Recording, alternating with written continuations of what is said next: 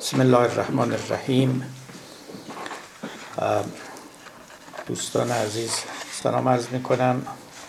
جلسه چهاردهم شرح مثنوی رو آغاز می کنیم و شاکریم که چنین توفیقی رو خداوند نصیب کرد تا بحث ها رو به اینجا برسانیم و امیدواریم که باز هم به توفیق و عنایت الهی سال آتی هم این مباحث رو دنبال کنیم و از دیدار عزیزان بهره‌مند باشیم. هفته‌ای که گذشت و هفته آتی که به هفته گذشته خواهد پیوست مناسبت‌ها و ماجراهای بسیار داشت و دارد که من بی‌وجه نمی‌دانم که به آنها اشاره کنم تا نوبت به درس و بحث خودمون برسه. در صدر همه این مناسبت‌ها تولد پیامبر مکرم بود که به همه عزیزان اون رو تبریک و خجسته باش عرض می‌کنم. امیدوارم که در پرتو عنایات همه اولیاء خداوند و علل خصوص این ولی اعظم خداوند حال روز ما خوشتر شود و چنان که بعداً از زبان مولانا هم نقل خواهم کرد، امیدواریم که این پیامبر نگاه تازه تری به امت خود بیفکند. خیز و بنگر کاروان ره زده، هر طرف غولیست کشتیبان شده. و انشاءالله که به دستگیری از این امت پراکنده و آشفته حال و پریشان بپردازد. مناسبت مهم دیگری که در پیش داریم تولد حضرت عیسی علیه السلام است که از اولیا و انبیای بزرگ خداوند است و احترام او بر ما واجب است. سلام ما و درود ما بر او باد. او هم از عزیزانی است که میتوان به او توسل جست و از او برکت خواست و بر او درود فرستاد و منتظر بازگشت درود بود. البته به قول مولانا نام احمد نام جمله انبیاست، چون که صد آمد نود هم پیش ماست. حقیقتاً پیامبر خاتم از حیث فتح آفاق تجرد و تسخیر اسرار و عوالم باطنی بر همه این بزرگان و انبیا پیشی گرفته است و در صدر آنها نشسته است. با همه این احوال هر کدام گلستانی هستند و عطر و بوی خود رو دارند و از کسانی دستگیری می کنند و اگر این راهنمایان نبودند واقعا ظلمت اخلاقی و روانی این عالم رو فرا گرفته بود. علی رغم این همه فسادی و ناپاکی و انحراف و کجروی که در عالم هست، همچنان چراغ انبیا که روشن است اندک نوری به این جهان میبخشد. یعنی تصور یک جهانی و یک تاریخی که خالی از نبوت و ولایت باشد تصور بسیار وحشت‌آوری است.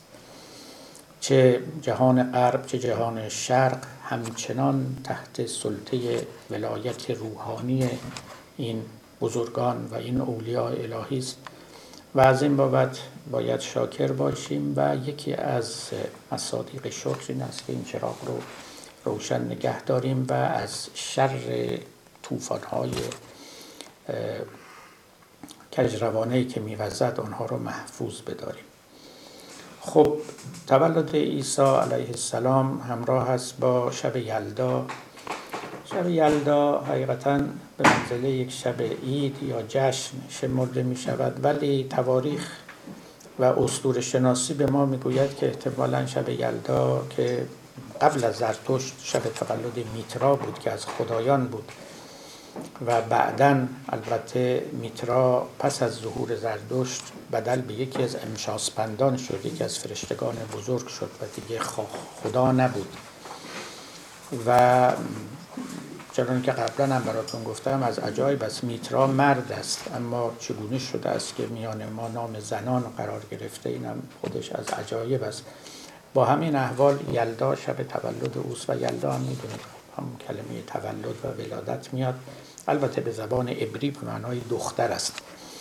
گفتند که نفوذ آیین میترائیسم در مسیحیت باعث شده بود که این دو تولد روی هم بیفتند، یعنی به درستی معلوم نیست که تولد عیسی حقیقتاً در بیست و پنجم دسامبر چنان که امروز گفته می شود و گرفته می شود باشد، اما چون اینها با هم تلاقی کردن دیگه یک شب شده است، لذا شب یلدا و شب چله و شب تولد عیسی و اینا همه با هم نزدیک می شوند. و البته هانوکای یهودیان رو هم داریم که جشن نور است از نظر اونها و اون عبارت است از یاد آوری و جشن گرفتن یکی از فتوحاتی که یهودیان کردند و بر دشمنان خودشون پیروز شدند و بر سلوکیان و بعد معبد رو از اونها بازپس گرفتند و بعد در اونجا شمع روشن کردند و به نحو معجزه‌آسایی چنان که اسطوره‌های یهودی میگوید دیدن که روغنی که برای روشنایی یک شمع کافی است توانست هفت یا هشت شمع رو روشن نگه دارد و این رو اعجازی شمردن و لذا یک دوره هفت یا هشت روزه رو جشن میگیرند و, و در شب اول یک شمع و شب دوم دو شمع و الی آخر. الایال هرچه که هست جشن است و شادمانی است و نور است و سرور است و همینها رو باید استقبال کرد و نیکو شمرد. میبینید که خلاصه حقیقت در حقیقت غرقه شد و مناسبت در مناسبت پیچیده شد و ایام خیلی خوش و شادمانه ای رو میگذرانیم. امیدواریم که همه ایامتون شاد باشه و گرد و غبار غم بر دلتون ننشینه. خب چون ما با مولانا به هر حال سر و کار داریم و از او سخن میگوییم و میشنویم، مایلم که در باب پیامبر اسلام به اختصار از نظر مولانا چیزی بگویم. فراموش کردم که بگویم یکی دیگر از مناسبت‌ها لیلة العرس یعنی سالگرد وفات مولاناست که در شانزدهم یا هفدهم دسامبر اتفاق افتاده که چنان که می‌دانید در قونیه هر سال مراسم بسیار بزرگی می‌گیرند و این مناسبت رو جشن می‌گیرند و توریست‌ها از همه جهان به اونجا می‌شتابند.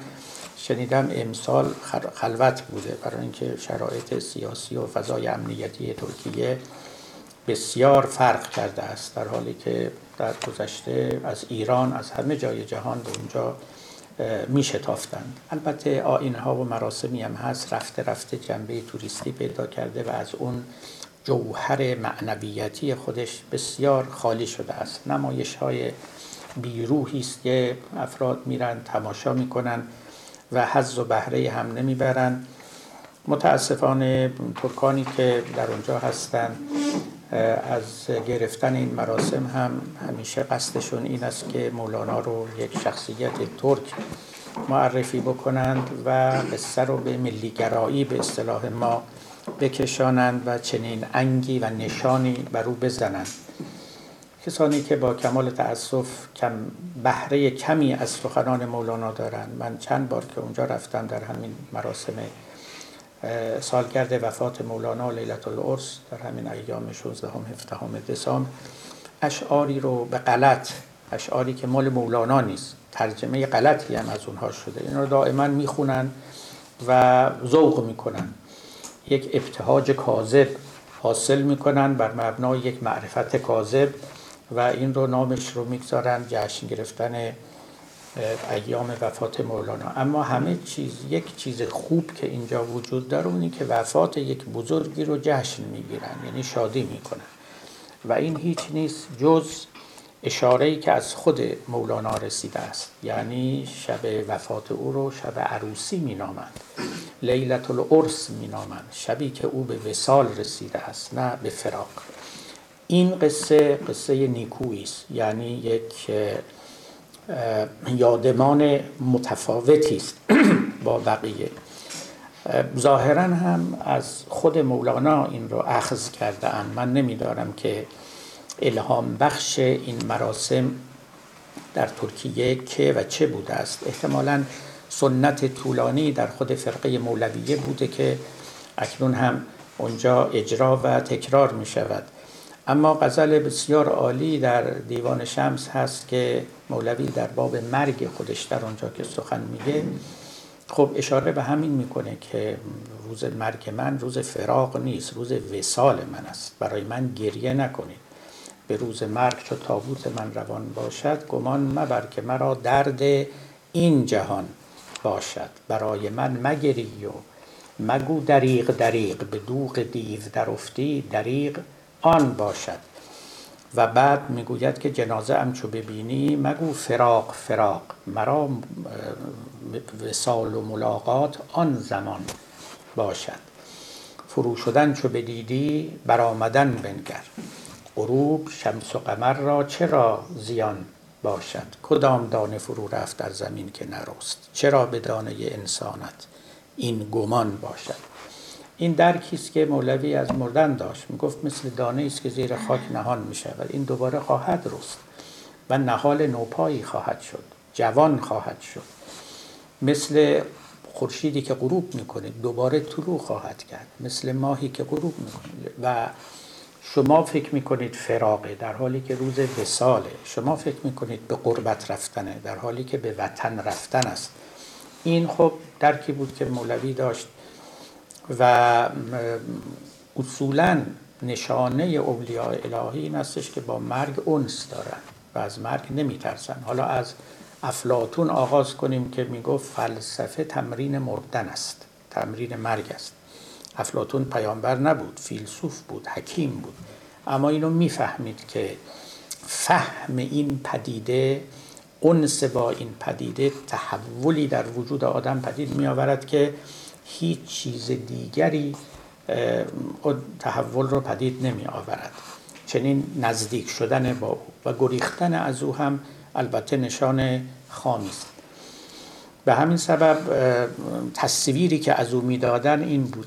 مرحوم اقبال لاهوری در همون شاید ساعات آخر عمرش گویا این بیت رو سروده بود که نشان مرد مؤمن با تو گویم، چون مرگ آید تبسم بر لب اوست. و خود او هم با تبسم از دنیا رفت. و مولانا وقتی که فی المثل در داستان پیر چنگی حکایت می کند که به کجا رسید حال او پس از ملاقات با عمر و سخنانی که عمر با او گفت، لبخندی بر لب او ظاهر شد و از دنیا رفت. شما مجسمه های بودا رو حتما دیدید دیگه، اینجا و اونجا، همه اونها یک لبخندی بر لبشونه. و این نکته بسیار مهمی است واقعا. لبخند بر لب نشان شکفتگی درونی است. آدمی که دچار قبض نیست، دچار بسته، یک آزادگی برای او پیدا شده که تعلقات و اسارت ها رو از او ستانده است. یک انسان آزاد. چرا نخنده؟ چرا نخنده؟ مثل گل میخنده و به همه چیز هم خنده میزنه، نه اینکه در یک مواقع خاصی. با همه چیز با تبسم برخورد میکنه، با آغوش باز میپذیره، حتی مرگ رو، حتی مرگ عزیزان رو و هر چیز دیگری رو. تلخ نمیشود در این عالم. آخرین غزل مولانا رو شنیدید دیگه، بارها خونده اند که رو سر به نهب بالین، تنها مرا رها کن، ترک من غریب شب گرد مبتلا کن، ما ایم و موج سودا شد تا به روز، تنها خواهی بیا ببخش خواهی برو، وفا کن. بعد اونجا میگوید که دردیست غیر مردن کن را دوا نباشد، پس من چگونه گویم که این درد را دوا کن. در خواب دوش پیری در کوی عشق دیدم، با دست اشارتم کرد که عزم سوی ما کن. و گر اژدهاست بر ره عشق است آن زمرد، از برق آن زمرد هین دفع اژدها کن، بر شاه خوب رویان واجب وفا نباشد، ای زرد روی عاشق تو صبر کن وفا کن. در داستان‌ها هم نوشتند که پسرش زار می‌زد وقتی که پدر رو در حال احتضار میدید، ولی مولانا میگفت از آن سو مرا صدا میزنند، یا قومنا عجیبوا داعی الله. این آیه قرآن رو هم خوند. ای مردم دعوتگر الهی رو اجابت کنید، او داره مرا صدا میزند و دعوت میکند. در خواب دوش پیری در کوی عشق دیدم، با دست اشارتم کرد که عزم سوی ما کن.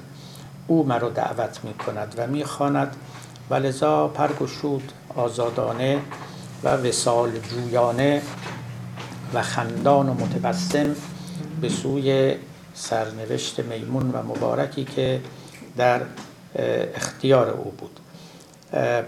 یادآوری لیلة العرس مولانا یادآوری این نکته فوق العاده عمیق است که آدمی در نسبت با مرگ خودش رو بسنجه و ببینی که کجا ایستاده و به قول مولوی هر که شیرین میزید او تلخ مرد، هر که تن را میپرستد جان نبرد. هر که اینجا رو سعی میکنه که محفوف و محصور کند زندگی خودش رو به اصناف کامجویی ها، اون وقت دل کندن از اینها برای او دشوار خواهد شد.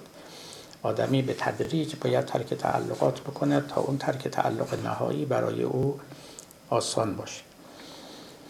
این یک توضیح و تذکار نخستین که این مناسبت ها اقتضا می کرد. دومیش در باب خود پیامبر است. شاید یه وقتی من فرصتی داشته باشم انشالله ضمن همین دروس و مباحث نظر مولانا رو در باب نبوت و پیامبری و علل خصوص در باب پیامبر اسلام اینجا عرضه کنم که بدانیم و ببینیم که این مرد بزرگ در مورد پیشوای معنوی خودش چه بیاندیشیده و از او چه میگرفته و چه انتظار داشته و با او چه نسبت روحی برقرار کرده بوده. خب برای همه ما نیکوست که بدانیم اصلاً از پیامبر چه میدانیم و چه انتظاری از او داریم. دیشب جلسه‌ای بود در مرکز اسلامی، من هم بودم، بزرگان و عزیزانی از دیگر کشورها سخن میگفتند. یکی از مسلمان ها که سخنرانی قرّا و نیکویی هم کرد در سخنانش مکرراً و مؤکداً آورد که پیامبر انقلابی نبود، انقلابی در عربستان در حجاز نکرد و بیش از این که رولوشنیست باشد به قول ایشون ایولوشنیست بود، در تکامل اون جامعه شرکت جست و گرچه که اسیر محیط نبود اما هیچگاه هم محیط رو نمیخواست برهم بزند به شیوه یک انقلابی، همه چیز رو زیر و رو کند و عوض کند و به جای او یک نظام کاملا تازه‌ای بنشاند، اونطوری که انقلابیون میگفتن یک انسان طراز نوین خلق کند.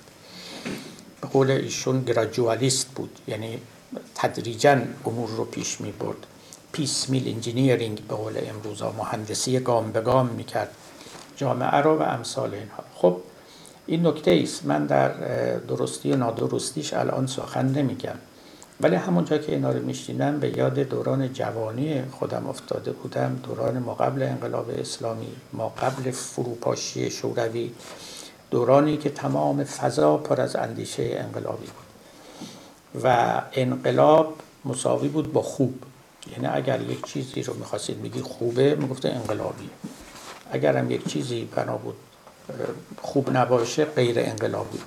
بعد از انقلاب هم در ایران تا مدت‌ها همین بساط جاری بود، همین اندیشه رایج بود که میخواستن چیزی رو بستایند و تحسین کنن، اون رو موصوف به صفت انقلابی میکرد. من به یاد دارم که بارها ما اون وقتا پای سخنرانی هایی بودیم و میشنیدیم که مهمترین وصفی که از پیامبر اسلام میکردن این بود که ایشون انقلابی بود و آمد در جامعه خود در عربستان یک انقلاب تمام عیار برپا بکند و کرد. خب مرحوم دکتر شریعتی که ده پرده هم بالا گرفت، نه فقط پیامبر اسلام رو، همه امامان رو گفت که انقلابی بودن و علل خصوص انگشت روی دو امام نهاد، یکی امام علی و یکی امام حسین، و امام حسین که در صدر انقلابیون قرار می گرفت. من چند بار گفتم، شما هم از من شنیدید که مرحوم شریعتی در اینجا حقیقتاً یک تحریف تاریخی میکرد، یعنی امام حسین که یک استثناء بود در سلسله امامان او رو تبدیل به یه قاعده کرده بود که کأنه همه امامان به دنبال قیام بودن، به دنبال انقلاب بودن، به دنبال شهادت بودن و حتی تاریخ به ما میگوید که امام حسین به دنبال قیام نبود، به دنبال انقلاب نبود. چنانکه میدانید برای قیام و انقلاب هم نرفت به کوفه و نرفت به کربلا و وقتی که میخواست برگرده از اون راهی که رفته بود جلو او رو گرفتن و او مجبور به مقاومت شد. حالا از امام حسین بگذریم ولی به پیامبر که میرسیم، خب ایشون رو یک انقلابی میشمردن. نه تنها پیامبر اسلام رو، هر پیامبری رو یک انقلابی میشمردن. من یادمه ما جلساتی داشتیم در لندن و با دانشجویان دیگر قبل از انقلاب ایران و خب مطالعات میکردیم در باب پیامبران. این ایده خیلی رایج بود که اولا تقسیم بندی کنیم که پیامبران در کدام دوره اومدن، تو دوره بردهداری اومدن، تو دوره فئودالی اومدن. از همین تقسیم بندی های تاریخی که مارکسیستا یاد همه و من جمله مسلمان ها داده بودن و دوم هم این که هر پیامبر یک حرکت انقلابی رو در محیط خودش آغاز میکرد و بعد این رو به دست بعدی می سپرد. در کنار این سخنان بسیار زیاد دیگری و اینکه همه پیامبران مبارز بودند، همه با نظم حاکم در افتادن، با پادشاه حاکم در افتادن، همه یک موسی صفتی بودند که با فرعونی در افتادن، همه با مستکبران در افتادن، همه با پولدارا در افتادن، با بورژواها در افتادن، با سرمایه‌دارا در افتادن و چه ها و چه ها و چه ها که گفته میشد و جزء بدیهیات روزگار شمرده میشد. من به این نکته خصوصا خیلی میخوام توجه شما رو جلب کنم. یعنی این حرفا دلیل نمیخواست، همین که گفته میشد پذیرفته میشد، برای اینکه تمام روزگار حکم میکرد به اینکه این حرف حق مطلق است و بهتر و بالاتر از این کسی چیزی نگفته است. و برای اینکه شما حقانیت خودت رو نشون بدی لازم است که خود رو بچسبانی به همین اندیشه حاکم که اندیشه چپ بود، با یک تحلیل ویژه‌ای از تاریخ بشر. و پیغمبران هم در همون مجموعه گنجانده می شدن و مورد تفسیر قرار می گرفتن. این برای من بسیار عبرت آموز است، معرفت آموز است، درس بزرگی تو معرفت شناسی است که الان روزگار پیروزی لیبرالیسم است. اندیشه چپ تقریباً برافتاده است، شوروی که پاک فرو ریخته است، مارکسیسم بی‌آبرو شده است، تشت رسوایی اندیشه کمونیسم از بام تاریخ افتاده است و کمتر کسی علناً از اون اندیشه ها طرفداری میکنه. لذا مارکسیسم و خود رو با او هم آهنگ و هم نوا قرار دادن و نشان دادن به هیچ وجه نشانه حقانیت نیست و سبب پیروزی نیست. شما دیگه حالا باید با اندیشه های لیبرال خودتون رو معرفی کنید تا مقبولیت پیدا کنید، برای اینکه عقلانیت زمانه این رو میگه و ما همیشه تابع عقل زمانه ایم. همه تابعند، بنده، شما، everybody، هر کسی، از عالم گرفته تا جاهل، از مردم متوسط تا مردمان والا مقام و خردمند، همشون. لذا بحث از این بود که پیامبر اسلام برای دموکراتیزیشن آمد، برای پلورالیتی آف سات اومد، برای آزادی اومد. حتی من دیدم در مثنوی که هست، چون که نبوتی و آزادی هادی است، مؤمنان را زنبیا آزادی است، گمان میکنن که منظور مولانا همین آزادی و معنای آزادی های سیاسی رایج در زمان ماست. پاک یک لباس دیگری بر تن پیامبر کردن، پیامبری که یک لیبرال بود، آمده بود که اندیشه های لیبرالی رو تو جامعه خودش رواج بدهد.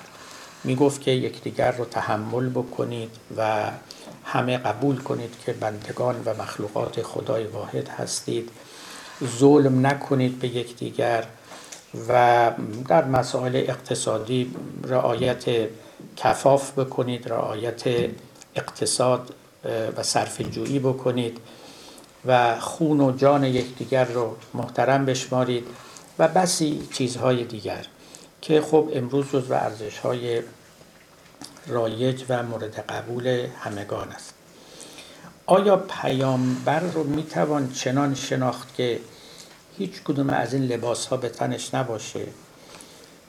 حقیقت این است که این از معضلات تاریخ دیگه، نه در مورد پیامبر، هر شخصیتی. ما بالاخره تو دوله‌ای و زمانه‌ای که زندگی می‌کنیم دیگران را از اون دوره و ارزش‌های اون دوره قیاس می‌گیریم و چنان می‌بینیمشون که می‌توانیم ببینیم، چنان می‌بینیمشون که عینک‌های زمانه ما به ما اجازه دیدن می‌دهند، فراتر رفتن، out of box به قول معروف نظر کردن، یک متا نراتیو، یک روایتی فوق همه روایت‌ها درست کردن کار خیلی سختی است، اگر نگیم ناممکن است. یعنی این کوشیدن بر یک امر ناممکن است که یه پیامبری رو بشناسیم که نه لباس سنت بر تن اوست، نه لباس مدرنیته بر تن اوست، نه چپ است نه راست است، نه صوفیانه است نه فقیهانه است. پس چیه؟ پس این پیغمبر رو ما چجوری از زیر این خروارها، بارهای سنگین اندیشه های تاریخی میتونیم بکشیم بیرون؟ تقریبا ناممکن است. هر دوره‌ای درک خودش رو از پیغمبر داره، درک خودش رو از خدا داره و این درک ها عوض میشه، عوض میشه. شما نگاه کنید پیامبر مولانا راجع به پیامبر اسلام هیچ کدوم از این حرفایی که ما امروز میزنیم نزده، اون حرفای چپی رو که نزده، اون حرفای راستی رو هم که نزده. ممکنه کسی پیدا بشه و بگوید خیلی خوب مولانا به تکامل نرسیده بود ذهنش، اون امروز ما اندیشه های تازه و کمال یافته‌ای داریم و در پرتو اینها بهتر میتوانیم پیامبر رو بشناسیم و مولانا شاید فهمش، عقلش قاصر بوده، شاید، واقعا من انکار نمی کنم. به هر حال آدمیت، بشریت پیشرفت کرده، نکته های تازه‌ای کشف کرده و توانسته پاری از خطاهای پیشینش رو تصحیح بکنه، این جای بحث نداره. اما واقعش این است که داوری به این سادگی ها نیست. من اگر یعنی آدم گاهی فکر میکنه که هر چه که به مبدأ نزدیکتر بشه از جهت اینکه خلوص بهتری در فهم داشته باشه ممکن تره و این هم البته حرف صد درصدی نیست. به هر حال باید نگاه کرد به رأی کسانی که با به اونها اعتماد و اطمینان داریم. دوم این که نگاه ایدئولوژیکی نیست، یعنی برای فروختن نیست. ببینید نگاه ایدئولوژیک خیلی اوصاف خوب داره، خیلی اوصاف منفی داره. یکیش این است که شما یه موجودی رو یا یک پدیده‌ای رو چنان تزیین می‌کنید که به کار ویترین میاد، به کار فروش میاد، به کار جلب مشتری میاد. خب هر دوتاش یا باعث رمان، رمیدن مشتری میشه، باعث فرار دیگران میشه، هر دو جوش. یعنی اینا اسمش میشه نگاه ایدئولوژی. در دوران معاصر که خب ما یعنی ادیان به طور کلی تحت حمله های شدید قرار گرفتن، بزک کردن دین جزو دستورالعمل عموم روحانیون قرار گرفته است، چه در مسیحیت، چه در یهودیت، چه در اسلام. من یک بار که این نکته رو گفتم، روحانیت ما در ایران خیلی غضب کرد بر من و حمله کرد و ماجرای ما با اونها از همون روز شروع شد الی زمان ناهازا و خشم اونها که فرو ننشسته هیچ، بلکه افزونتر شد.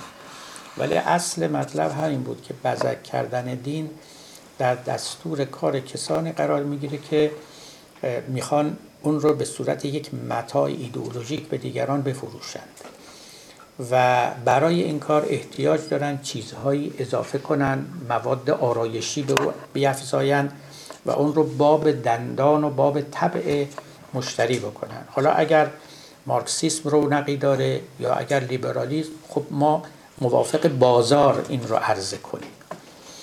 این این نگاه ایدئولوژیکه، موافق بازار عرضه کنیم. ولی شما عقب‌تر برید در دورانی که این که میگم اطمینان بیشتری پیدا میکنیم اینه، در دورانی که هنوز اسلام زیر حمله نبود. هنوز مسلمان ها خودشون رو مظلوم یا متهم نمی دیدن. هنوز مفتخر بودن به دیانتی که دارن، مبتهج بودن، به تمکین بر سر جای خود نشسته بودن و اگرم سخنی می گفتن از سر محض اعتقاد بود، نه از سر کالا آرایی و کالا فروشی. همون که می اندیشیدند و می دانستند و می دیدند اون رو بیان می کردند.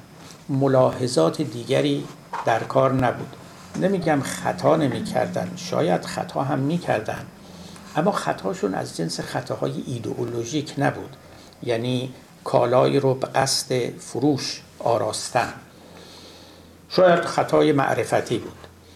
مولانا مال اون زمانه، مال اون دورانی است که هنوز اسلام در قوت خیشتنه. هنوز هر طرف مولوی نگاه میکنه قدرت مسلمان ها رو میبینه، خفت کفار رو میبینه. حتی علا رغم این که مغولان هم حمله کردن، اون حمله رو هم چیز دیرپایی نمیبیند. کما این که وقتی که رسیدن به طرفهای ترکیه و بعدم به مصر رفتن، دیگه همونجا مغولان متوقف شدن و تا چشمش کار میکرد میدید که این اطراف او پر از مناره است. من اینو همیشه گفتم که این یک پیشبینی بود، یک آینده بینی بود از طرف مولانا، برای اینکه هنوز عثمانی، حکومت عثمانی برقرار نشده بود، هنوز ترکیه نوین پدید نیامده بود، هنوز مسلمان ها اون سرزمین ها رو و بعد امپراتوری بیزانس رو فتح نکرده بودن، هنوز این همه مسجد و مناره ساخته نشده بود. اما مولوی به اطراف خودش که نگاه میکرد میگفت خدا به پیغمبر وعده داده، گفته من مناره پر کنم آفاق را، کور گردانم دو چشم آق را. اون چنان کرد و از آن افزون که گفت، او بخفت و بخت و اقبالش نخفت. مولوی متعلق به دورانی بود که بخت و اقبال پیامبر هنوز نخفته بود. خودش خفته بود، خودش از دنیا رفته بود، اما بختش زنده بود، اقبالش بیدار بود و این دیانت او و امت او در بسط و رشد و گسترش بودند و هر کس که نگاه میکرد قدرت رو و شکوفایی و شکوه رو در این تمدن میدید، گرچه که تقریبا از زمان مولانا به این طرف رفته رفته این تمدن رو به افول آورده بود، اما چنان نبود که محسوس باشه.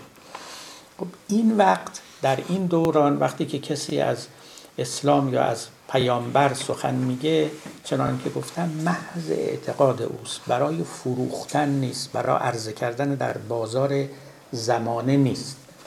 شما وقتی که به مولوی نگاه میکنید اون وقت میبینید که او چه درکی از مولانا داره، این درکی که من براش از پیامبر داره، این درکی که من برای شما عرض میکنم. حقیقتش مهمترین درکی که او از پیامبر داره این است که او یک معلم معنوی است.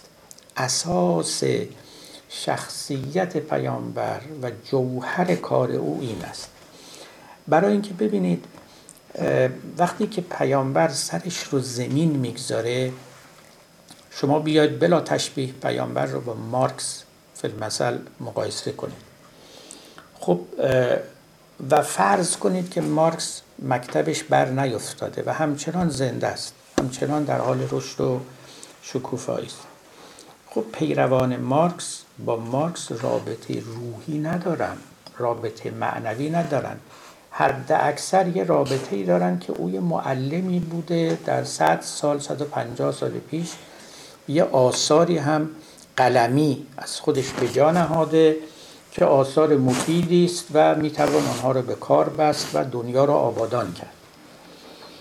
اما اینکه دیگه یه مارکسی همچنان حضور داره، حضور روحانی و واقعی، نه حضور در کتاباش، چنین اعتقادی ندارن، نه در مورد او، در مورد افلاطون هم این اعتقاد رو ندارن فیلسوفان، در مورد کنفوسیوس هم این اعتقاد رو ندارن چینیان.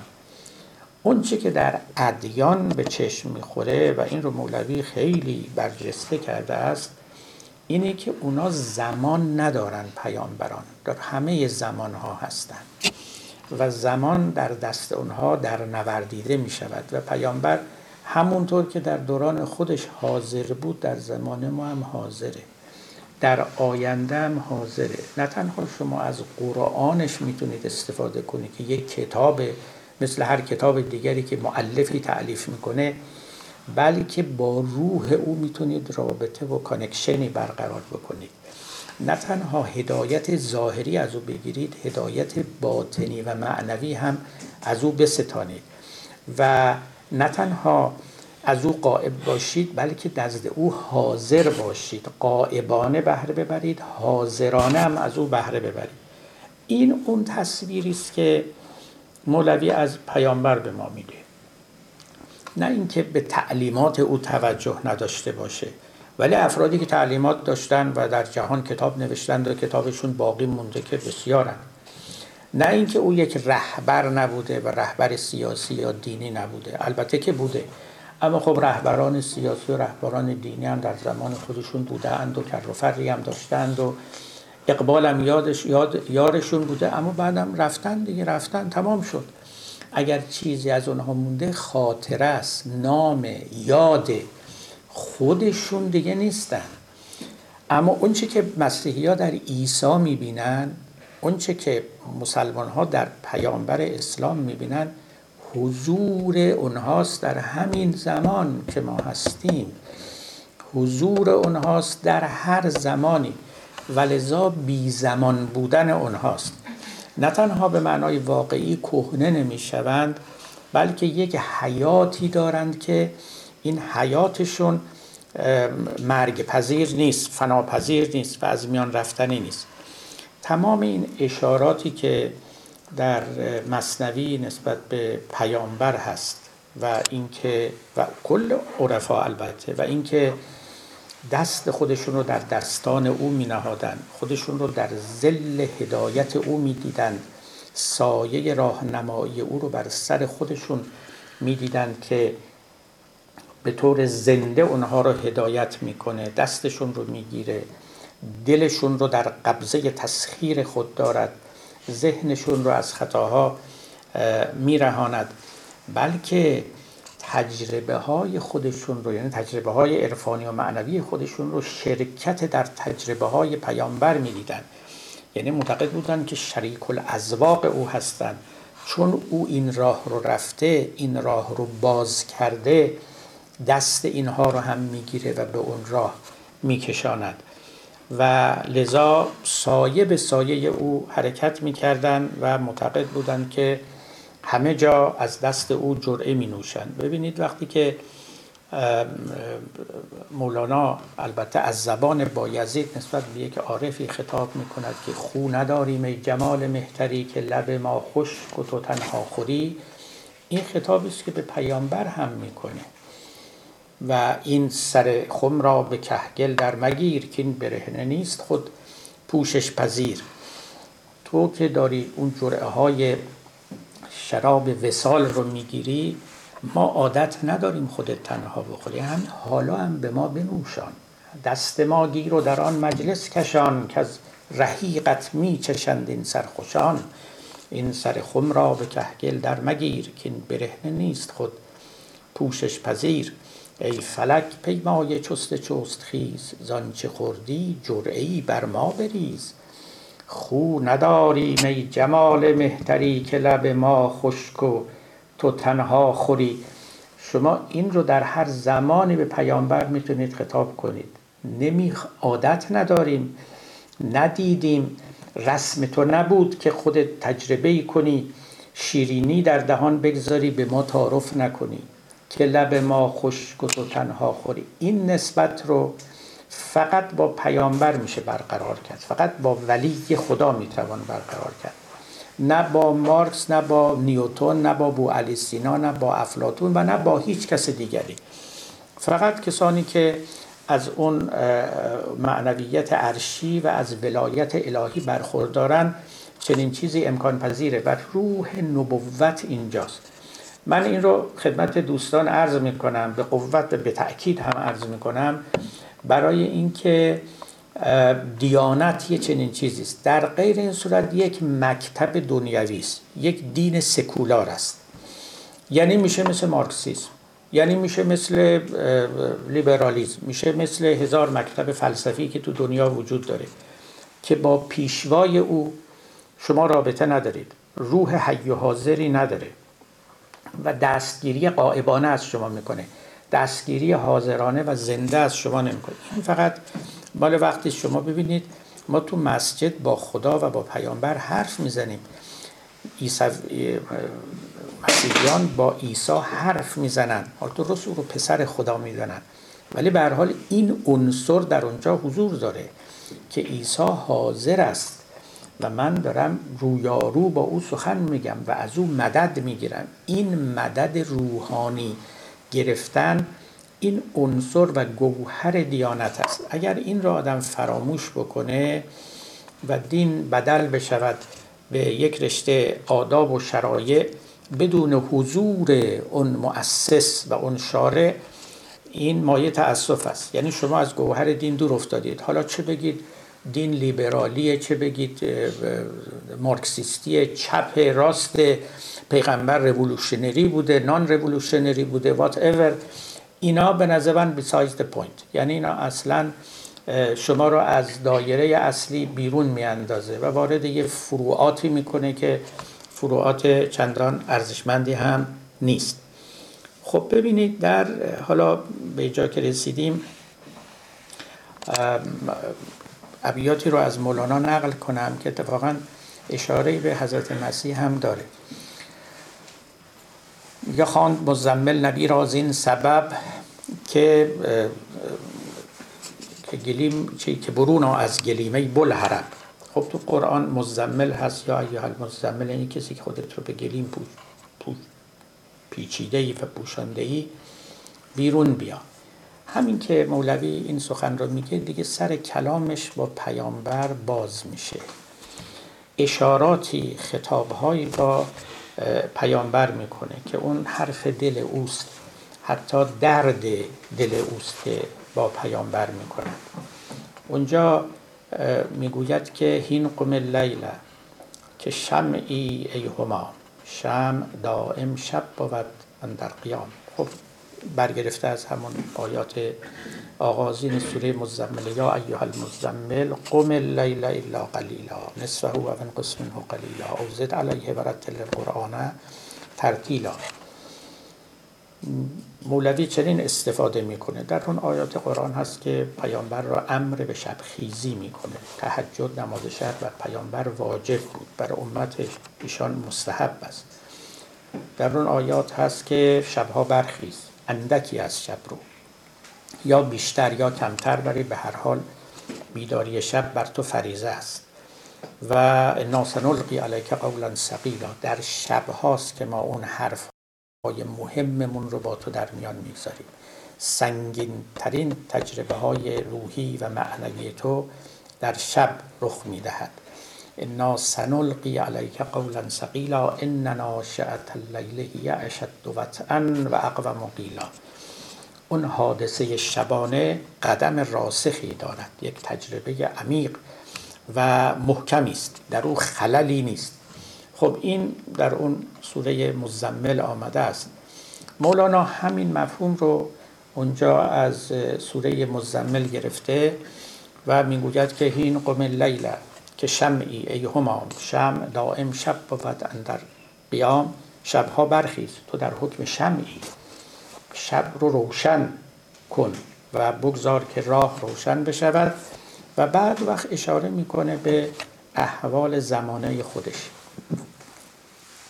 و احوال آخر الزمان به طور کلی. اولا به پیامبر میگه که آقا فراموش نکن شما کشتیبانی، باش کشتیبان در این بحر صفا که تو نوح صانعی ای مصطفی، کشتیبانی رو فراموش نکن، ناخدای این کشتی هستی. البته مولانا درکش از نبوت همین بود.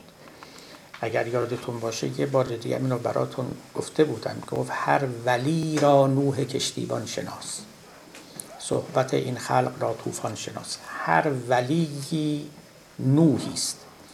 این که میگه نام احمد نام جمله انبیاست، چون که صد آمد نود هم پیش ماست. یعنی همه تجربه های انبیای پیشین در پیامبر جمع است، اوصافشون در پیامبر اسلام جمعه و کارکردشون و خدمتی که میدادن. نوح کشتیبان بود، یه عده‌ای را از طوفان نجات داد. میگه تو نوح ثانی هستی، نوح دومی، فراموش نکن. خیز و بنگر کاروان رهزده، هر طرف غولیست کشتیبان شده. خضر وقتی قوس این کشتی تویی، همچو روح الله مکن تنها روی. اینجا هم نکته دیگری رو اشاره میکنه، میگه تو مثل عیسی نباش که تنها روی میکرد. این تنها روی عیساوار، این چنین که در قول مولوی ظاهر شده، علی ظاهر حکایت و اشارت به روحانیتی داره که در میان عیسویان جاری بود. مولوی این رو نمیپسندید، در واقع شأن اجتماعی پیغمبر و رسالت تاریخی او رو و تصرف و مدیریت معیشتی او رو هم اذعان میکرد و مورد بحث قرار میداد. مثل عیسی تنها روی نکن، مردم رو به گوشه های غار دعوت نکن، نمی کنی و نکردی. در جای دیگری مولوی میگوید که مصلحت در دین ما جنگ و شکوه، مصلحت در دین عیسی غار و کوه. اون در دین عیسی بود که مصلحت غارنشینی بود، ولی در دین محمد جنگ و شکوه هست، یعنی به مصاف حوادث رفتن است و گوشه‌گیری نیست. خب خضر وقتی قوس این کشتی تویی، ببینید وقتی میگه خضر وقتی یادتون باشه در اسطوره ها خضر همیشه زنده است و همیشه از کسانی که مایلند دستگیری شوند دستگیری میکنند. این چنین نیست؟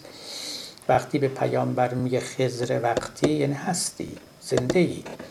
اصلا گفتن که کلمه خضر از همون خضراء میاد، یعنی سبز، یعنی همیشه سبزی، پژمرده نمیشه هیچ وقت. قوس این کشتی تویی، همچو روح الله مکن تنها روی. مثل او کنارگیری و عزلت نشینی مکن.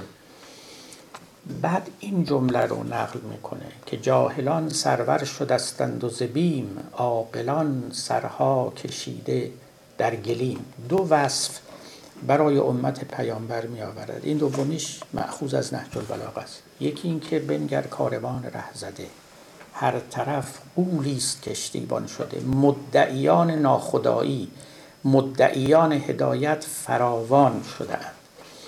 باید بیای و بساط اینها رو جمع کنی، در نوردی.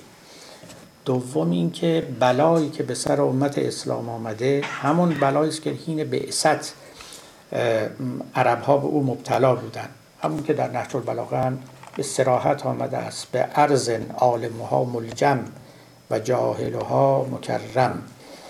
امام علی می‌فرمودند در نهج البلاغه است در جلد اولی که پیامبر در سرزمینی ظهور کرد و مبعوث شد که عالمان لجام بر دهان داشتند و جاهلان مکرم بودند. به ارض عالمها ملجم و جاهلها مکرم، عین این تعبیر رو مولانا آورده: جاهلان سرور شدستند و ز بیم، عاقلان سرها کشیده در گلیم. و بعد چی؟ هین روان کن ای امام المتقین، این خیال اندیشگان را تا یقین. لقب امام المتقین که به پیامبر میدهد و اینکه آدمیان رو از خیال اندیشی باید عبور بدهد به طرف یقین، این هم مهمترین وصفی است که برای پیامبر بیان کرده است و قابل شنیدن است. بعدش هم میگوید که تو با آمدنت قیامت کردی و این قیامت رو پایدار نگه دار. هر که گوید کو قیامت ای صنم، خیش بنما که قیامت نک منم. هر کی از تو بپرس قیامت کیه، بگو خودم. بگو من خود قیامتم، من محشر کردم، من رستخیزم. این که تو سلطان وقت، چون تو اسرافیل وقتی راست خیز. راست خیزی ساز پیش از راست خیز. این تعبیرات رو هم برای پیامبر می کند که کسی است که خودش قیامت قیامت می کند، خیال اندیشگان رو به یقین هدایت می کند و بساط این مدعیان دروغین رو جمع می کند. خب بیشتر از این رو سزا نمی دانم که صرف این معنا بکنیم، برای اینکه انشالله وقتی دیگری رو خواهیم داشت برای اینکه در باب پیامبر و پیامبری از زبان مولانا چیزهایی بخونیم، برای اینکه درسمون هم ابتر نمانده باشد چند جمله از ابیات مولانا بخونیم و این جلسه رو به پایان ببریم. یادآوریتون میکنم که نوبت گذشته نکته‌ای رو گفتم که قابل تأکید است و او اینکه در باب این داستان کنیزک و پادشاه سخن زیاد گفتن که سمبول‌های این داستان چیه ها هستند و که ها هستند و و هر کدوم چه معنایی داره و سخنان متفرق و متخالف آوردن. خب من البته به اون راه نمیخوام برم، ولی یک نکته رو اشاره کردم. وقتی که جناب پادشاه مأیوس شد از طبیبان و دانست که آنها نمیتوانند بیمار او را علاج کنند و به سوی مسجد دوید و تضرع کرد و مناجات کرد و به او نمودند که یک حکیم کاملی و یک طبیب الهی خواهد آمد و بیمار او را شفا خواهد بخشید و او به ملاقات این طبیب نائل شد. اولین حرفی که به او زد گفت چی؟ گفت معشوقم تو بودستی نه آن، لیک کار از کار خیزد در جهان. این به نظر من مهمترین حکمت این داستان است، حکمتی که تو سراسر مثنوی گسترده است و از مولانا شنیدنی است که کار از کار خیزد در جهان. این در واقع نش... معناش این است که توی این دنیا کارها رو به ظاهر نبینید، اینا همیشه میتواند یک منتهای دیگری داشته باشه که شما نمی اندیشید، به ذهن شما نمی رسد.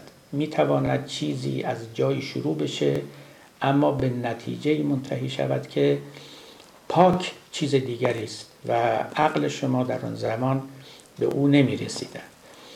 خب گاهی چیزی ظاهر خوبی داره باطن بدی داره، گاهی چیزی ظاهر بدی داره باطن خوبی داره.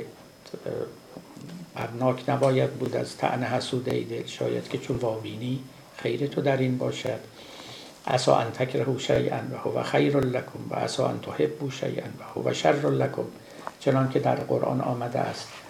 لذا از هر حادثه هر حادثه دیگری رو میشه انتظار داشت و اگر انسان قدری هم دید خودش رو وسیع‌تر بکنه میتواند بفهمد که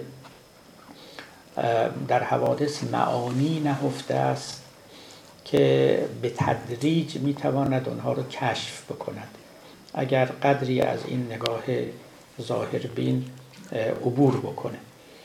خلاصه این قصه که در اینجا آمد و این نکته که مولوی در اینجا اشاره کرد از نکاتی است که از او باید آموخت و به خاطر داشت. خب جناب پادشاه اظهار ادب کرد نزد این طبیب الهی و گفت ای مرات و مصطفی من چون عمر از برای خدمتت بسته کمر. ادب نشان داد.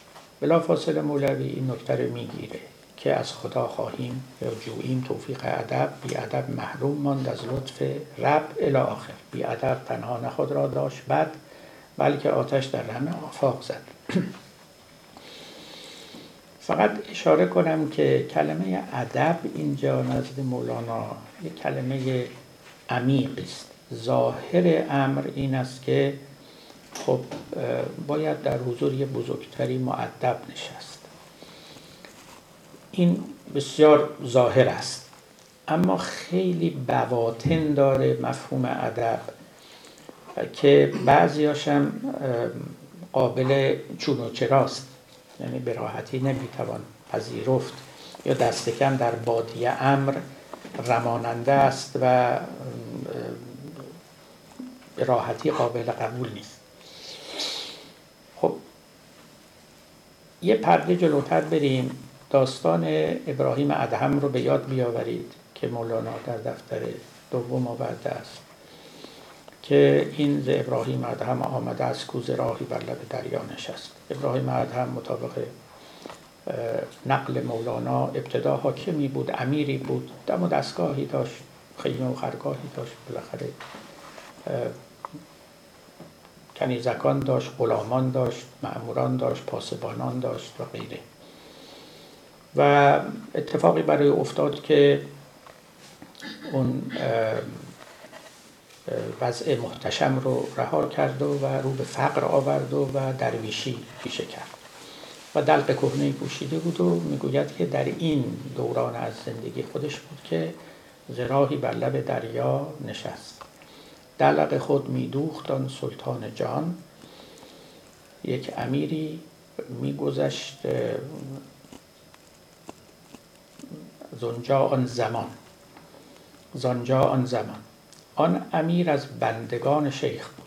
این امیر که اون موقع رد می شد از ارتش خود جناب ابراهیم ادهم بود، آن امیر از بندگان شیخ بود. شیخ را بشناخت، سجده برد، زود احترام کرد، ولی خیره شد در شیخ و اندر دلق او، باشگونه گشت خلق و خلق او. او چنان کرد رها کرد آن چنان ملک شگرف، برگزید آن فقر بس باریک و حرف. تو فکر رفت، گفت ببین رها کرد سلطنت رو، ملک هفت اقلیم را کرده رها، میزند بر دلق سوزن چون گدا. آده من نشسته مثل گدایان جامعه خودش رو میدوزه.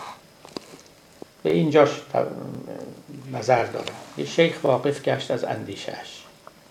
همین که این فکر در خاطر اون امیر گذشت، انعکاس یافت در ذهن شیخ، یعنی ابراهیم ادهم، و او واقف شد. بعد میگوید که شیخ چون شیر است و دلها بیشش، دل نگه دارید ای بی حاصلان در حضور حضرت صاحب دلان. نزد اهل تن ادب بر ظاهر است، که خدا زیشان نهان را ساتر است. نزد اهل دل ادب بر باطن است، که نهانشان بر سرائر فاطن است. تو و عکسی، تو روشت به عکس. نزد کوران بهر جاه، با حضور آیی نشینی جایگاه. نزد بینایان کنی ترک ادب، نار شهوت را از آن گشتی حطب. خلاصه میگه نزد اولیا، دانایان و اهل باطن که میری، ادب به این نیستش که خودت رو جمع و جور کنی و لباس مرتب بپوشی و بپوشی و دوزانو بشی. دلت رو باید نگه داری. اگر در دلت و اندیشه های فاسد، اندیشه های متعفن، اندیشه های زشت بگذره، این بی‌ادبی است، ولا اینکه ظاهرت بسیار هم آراسته باشه. نزد اهل دل ادب بر باطن است، که نهانشان بر سرائر فاطن است. برای اینکه دلت رو میبینه و این دل تو رو که میبینه، بی‌ادبی نهانی تو هم برای او ظاهر میشه. و بعد دیگه دنباله داستان است که شیخ سوزن را در آن دریا فکند، خواست سوزن را به آواز بلند، برای اینکه نشان بده به اون امیر که من سلطنت باطنی و واقعی دارم، گرچه که سلطنت ظاهری رو از دست نهادم. سوزنش رو در دریا افکند و به صدای بلند به ماهیان آواز داد که سوزن من رو به من برگردانید. صد هزاران ماهی اللهی سوزن زر بر لب هر ماهی سر برآوردند از دریای حق، که بگیره شیخ سوزنهای حق. صد هزار ماهی با سوزن زرین آمدند و گفتند بفرمایید. گفت الهی سوزن خود خواستم، واده از فضلت نشان راستم. ماهی سر کرد بیرون در زبان، در زمان سوزن وی را گرفته در نهان. رو بدو کرد و بدو گفته ای امیر، ملک دل به یا چنان ملک حقیر. این نشان ظاهر است، این هیچ نیست. باطنی جوی و به ظاهر برمایی. سوی شهر از باغ شاخی آورند، باغ و بستان را کجا اونجا برند. گفت این یه شاخی است از بستان معنا که من پیش تو آوردم و داری میبینی.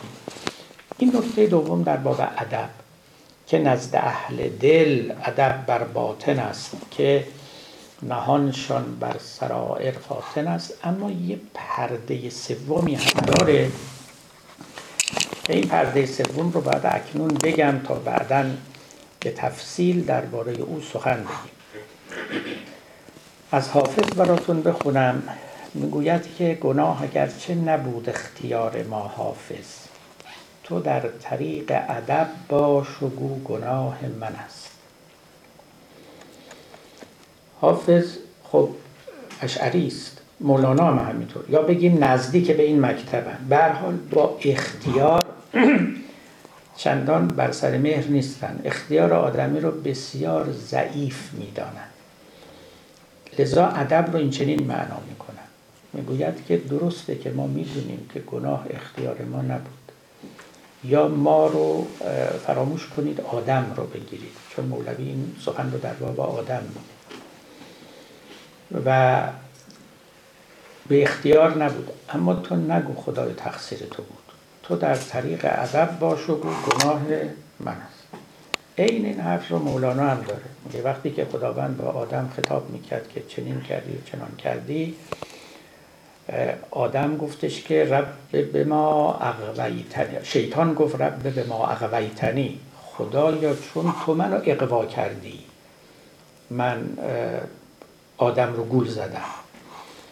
ولی آدم گفت چی؟ گفت ظلمنا انفسنا، من بر خودم ظلم کردم. شیطان بی‌ادبی کرد، گفت تو گولم زدی، تو اغواام کردی، من اختیاری نداشتم. ولی آدم گفتش که من بد کردم، من به خودم ظلم کردم. بعد میگه که در یه مکالمه بین خدا و شیطان، خداوند به او گفتش که تو هم که میدونستی به هر حال این کار من بود، من باعث شدم، من میخواستم تو گناه کنی. گفت ترسیدم، ادب بگذاشتم، گفت من هم پاس آنت داشتم. گفت خدای من حفظ ادب کردم، نگفتم تو کردی. خدا هم گفت خیلی خوب، منم به خاطر همون هوای تو رو داشتم، ولذا اون رفتاری و معامله‌ای که با شیطان کردن با تو نکردم. ببینید این تیپ آف د آیسبرگ، این همون اون اون قسمت بالایی این یخی است که چهار پنجم زیر آبه. این که آدم در مقابل خداوند چگونه ادب بگذاره و معنای ادب نهادن در بارگاه و پیشگاه الهی چیست و تو در طریق ادب باش و گو گناه من است، این سخنان پیچیده و پیچاننده است، یعنی دربارش باید بیشتر سخن گفت. من فقط اینجا چون سخن از ادب رفته خواهم خواستم قدری ذائقه شما رو بگردانم و جذب و جلب این معنا بکنم، هم دربارش فکر کنید و هم ان شاءالله اگه سال بعد به هم رسیدیم من در باب ادب سخن بیشتری برای شما بگم. حالا که اینطور شد و دیگه سخن ما داره به پایان میره، من سالها پیش در باب پیامبر اسلام و در خطاب به ایشان اشعاری گفته بودم. پاره ای از این اشعار نشر شده، پاره هایش هم نشر نشده، پاره های از اونها هم که نشر شده خالی از اغلاطی نیست. من مایلم که اون پاره هایی رو هم که تاکنون نشر نشده اینجا براتون بخونم، ولی همچنان این قصه دنباله داره، یعنی بازم یه پاره هایی رو نمیخونم تا یه وقت دیگه هم باز فرصتی باشه و بتوانم سخنان نوی عرض کنم.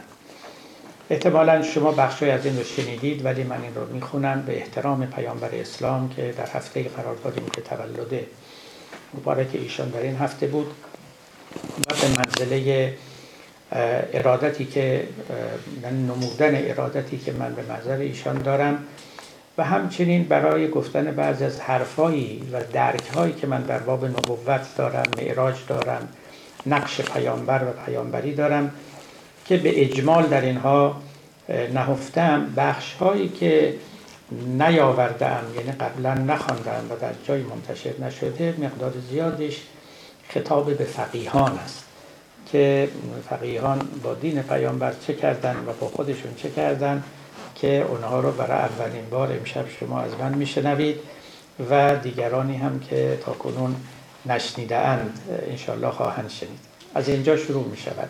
خردان پاین، اتفاقا این ابیات رو من در دسامبر دو هزار و پنج در برلین سرودم و اون موقع البته تولد پیامبر در دسامبر نیفتاده بود. نمیدانم به چه مناسبتی بود که این ابیات به هر حال بر قلم من جاری شد و بعد از اون هم چندان حک و اصلاحی در اینا نکردن الا قلیلا و نادرا. خرد آن پایه ندارد که بر او پای گذاری، بختیاری تو و بر مرکب اقبال سواری. چون توان در تو رسیدن به دویدن به پریدن، نور پایی که چنین با دیگران فاصله داری. لیلت القدر وصال تو چه فرخنده شبی بود، تا چه دیدی که چنین مستی و پرشور و شراری. شعله در خرمن تاریکی تاریخ فکندی، چشم بیدار زمان بودی و خسبیده به غاری. نه دل من طرب آلود نگاه و نفس توست، از نگاه و نفست حق به طرب آمده آری. به شفاخانه قانون تو افتاد نجات، هم کیمیایی است سعادت ز فتوحات تو جاری. ای غزلواره پایانی دیوان نبوت، حجت بالغه شاعری حضرت باری. راز پنهان تو با خلق گشودن نتوانم، که لبم با لب شیرین تو کرده است قراری. از اشارات تو روشن شده چشمان بشارت، طرف فانوسی و آویخته بر طرف مناری. دولتی اختر اقبال بلندی که بخندی، رحمتی سینه آبستن ابری که بباری. یوسفستان جمالی، هنرستان خیالی، شکرستان وصالی ز شکر شور براری. مژده‌ای اختر سعدی، جرسی نعره رعدی، آفتابی سحری خنده صبح شب تاری. روح عشقی هنری، خمر خرابات طهوری، نفحات شب قدری نفس سبز بهاری. شاه شمشاد قدان خسرو شیرین دهنانی، انگبین ساز بهشتی می معراج تباری. همه اقطار گرفتی همه آفاق گشودی، به جهادی و مدادی و کتابی و شعاری. توسن تجربه ای فاتح آفاق تجرد، در شب واقعه راندی ز مداری به مداری. ز سوادی به خیالی ز خیالی به هلالی، پای پر آبله جبریل و تو چالاک سواری. بال در بال ملائک به تماشای رسولان، طایر گلشن قدسی تو و خود عین مطاری. به تجمل بگذشتی به جلالت بنشستی، بر چنان خان کریمی و چنان خیل کباری. میهمان حرم ستر و عفاف ملکوتی، در تماشاگه رازی و تماشاگر یاری. آفرین باد بر آن نادر نقاش هنرمند، که بدان کلک عجب کرد چنین طرف نگاری. بخت بیدار جهانی، گل بیخار جهانی، چاره کار جهانی به خدایی که تو داری. با ظلومان و جهولان و منوعان و جزوعان مهربان باش، چو بر حمل امانت بگماری. تو بر ارکان شریعت نزدی سقف معیشت، سیر چشمی تو رسالت ز تجارت نشماری. به خدایی که تو را شاهد سوگند قلم کرد، که حریفان قلم را به فقیهان مسپاری. خانه زین یا و درایان فرومایه بپرداز، که لعینان لعانند و زهیران زهاری. مانده در حبس شریعت به حلالی و حرامی، مانده در سجن طبیعت به زیایی و عقاری.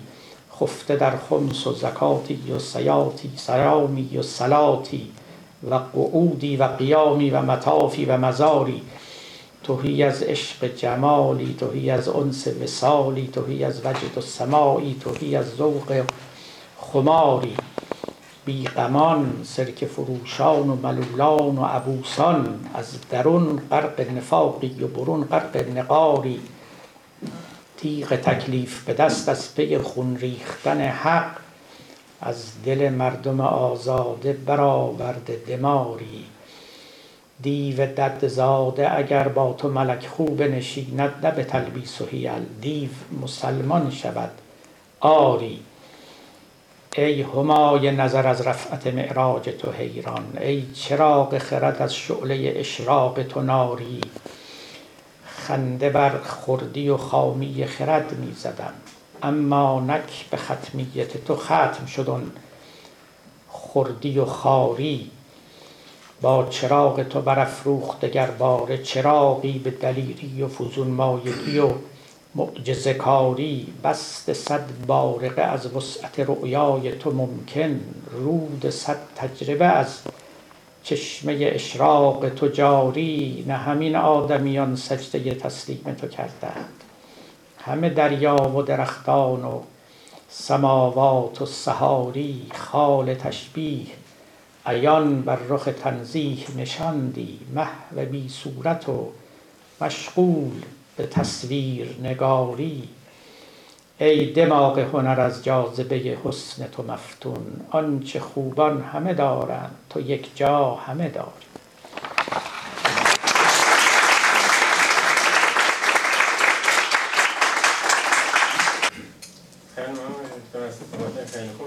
یه سوال داشتم در مورد مولانا، چون اشاره به مرگ مولانا کردیم. مثلا ببینم به نظر شما چرا مولانا مثنوی رو تموم نکرد؟ آیا به خاطر بیماری بود و نتونست، یا عمد درش بود که داستان آخرش تموم نکرد؟ دو سخن در اینجا هست. شاید هم راجع به بوتیقای به اصطلاح مثنوی و هنر روایتگری مولانا اگر وقتی شد و فرصتی و توفیقی من سخن گفتم. یه عده‌ای معتقدن جداً که عمدی داشت در این کار، که این قصه اون قصه پایانی ناتمام بماند و معنایی داشت این امر و تعلیق اصلاً کار مولانا بود که شما بعد کارش رو نمی‌دانید که چیست و شما رو تا یه جایی میبره، گمان نمیزنید که بعداً چگونه است. در غزل‌ها که این خیلی آشکاره. یه دیگه هم البته همون حرف رو زدن، گفتن عمرش به پایان رسید و یا به هر حال به لحاظ مزاجی و ذهنی به نوعی فرسودگی مبتلا شد که دیگه ادامه کلام براش ممکن نبود. من اون قول نخستین رو بیشتر میپسندم و انشاءالله یه وقتی دربارش بیشتر سخن میگم.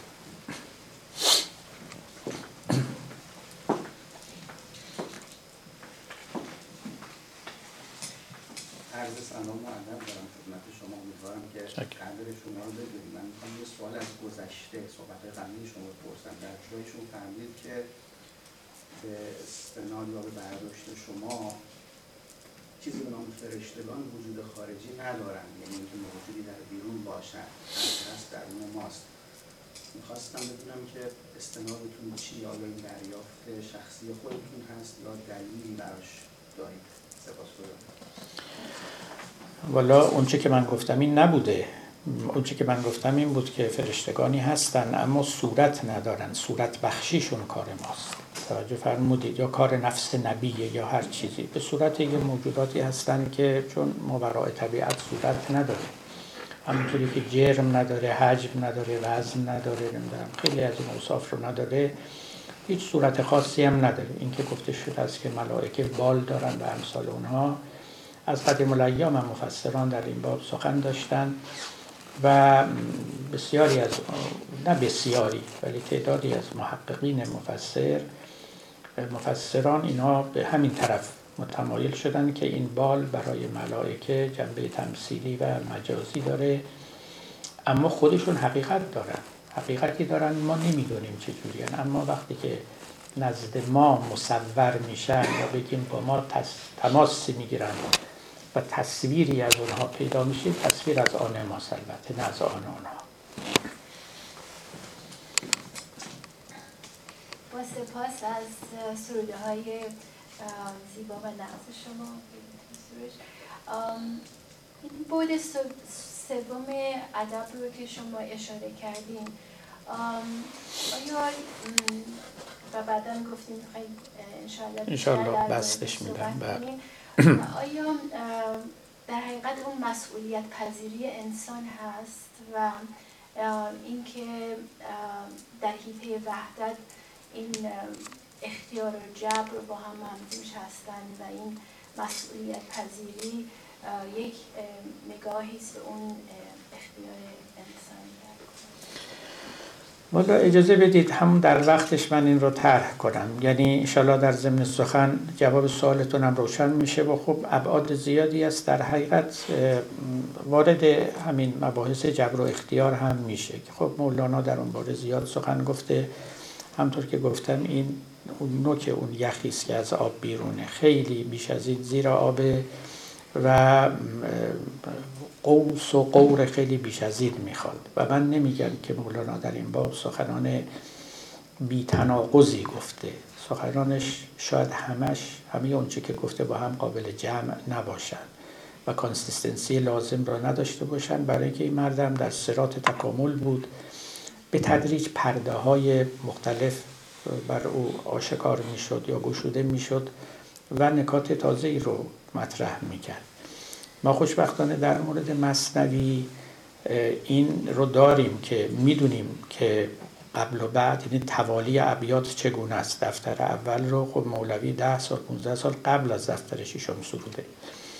در مورد قرآن ما به خوبی اینو نمیدونیم، در مورد حافظ اینو به خوبی نمیدونیم کدوم غزل قبل از کدوم غزل بوده یا بعد از اون. لذا تا حدودی ما تکامل فکری مولانا رو میتونیم تو مثنوی دنبال کنیم، از وقتی که دفتر اول آغاز کرده تا پایان پانزده سال بعد که دفتر ششم به پایان رسیده و دفتر پنجم در مثنوی بهترین و مهمترین و عمیقترین بحث‌های جبر و اختیار اونجاست که من انشاءالله به پاره‌ای از اونها اشاره خواهم کرد و توضیحی خواهم داد. بله. خب خیلی ممنون از یکایی که دوستان. اعیاد بر همه مبارک و برکنار.